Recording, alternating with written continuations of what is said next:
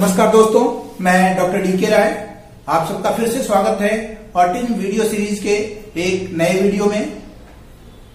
सबसे पहले तो हम आपसे कहेंगे कि अगर आप चैनल पे नए हैं तो चैनल को सब्सक्राइब करें और बेल आइकन प्रेस कर दें। आज हम बात करेंगे ऑटिज्म के इलाज में योग का योग का कितना योगदान है। और वैसे तो आप सभी लोग जानते हैं कि योग के बारे में काफ़ी कुछ प्रचलित है और बहुत सारे लोग तो आप में से योग के बारे में प्रतिदिन करते भी होंगे। लेकिन ऑटिस्टिक बच्चों में कुछ निश्चित समस्याएँ होती हैं जो योग के द्वारा बड़ी प्रभावी ढंग से उसको हल किया जा सकता है। सबसे प्रमुख समस्या बच्चों में लैक ऑफ़ कंसंट्रेशन यानी फोकस की समस्या। दूसरी समस्या है पाचन की समस्या। तीसरी है नींद की समस्या। चौथी है कम्युनिकेशन स्किल यानी बोलने की समस्या। और पांचवी है हाइपर एक्टिविटी यानी बच्चा हाइपर एग्रेसिव रहता है। और इन सभी समस्याओं के लिए योग शायद रामबाण सिद्ध हो सकता है, या योग जो है उनके लिए वरदान सिद्ध हो सकता है। यदि नियमित रूप से इन ऑटिस्टिक बच्चों में योग कराया जाए तो बच्चों में चमत्कारिक रूप से परिवर्तन देखने को मिलेंगे। तो कुछ महत्वपूर्ण योग आसन है जो ऑटिस्टिक बच्चों में बहुत ही लाभदायक है। सबसे पहले हम बात करेंगे जो सबसे आसान है वृक्षासन या ट्री पोज। इसमें बच्चा अपने हाथ को ऊपर की ओर खींचता है।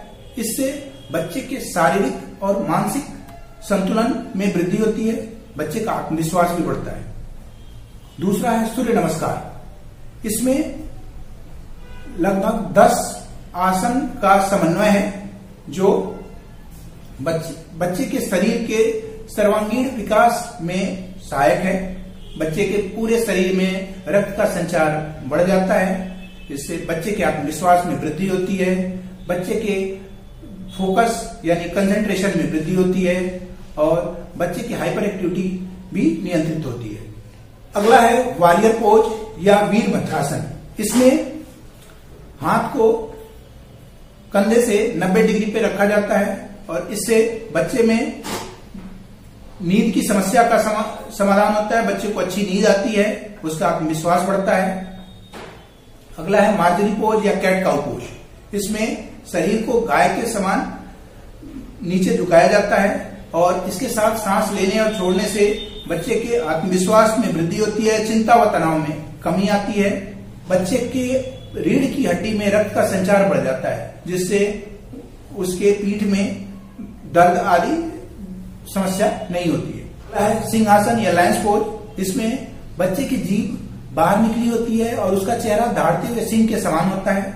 इससे बच्चे के बोलने में बहुत ही सुधार आता है। बच्चे की कम्युनिकेशन स्किल इंप्रूव होती है तथा हकलाहट दूर होती है। हकलाहट वाले बच्चों में यह रामबाण सिद्ध हो सकता है। इसी तरह से रेगडल पोज इसमें शरीर में तनाव से बच्चे की पाचन शक्ति सुदृढ़ होती है तथा उसकी एंजाइटी यानी मानसिक तनाव भी दूर होता है। बच्चे का आत्मविश्वास बढ़ता है।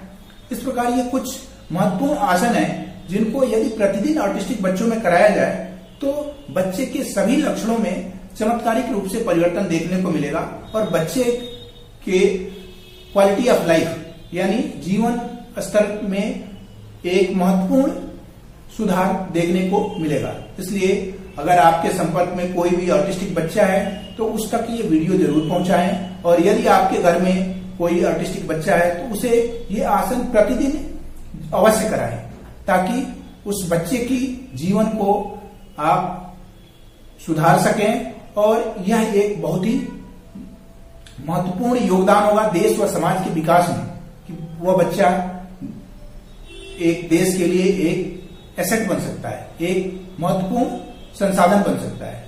इसलिए आप सब लोग इस वीडियो को उन बच्चों तक पहुँचाने में मदद करें। Thank you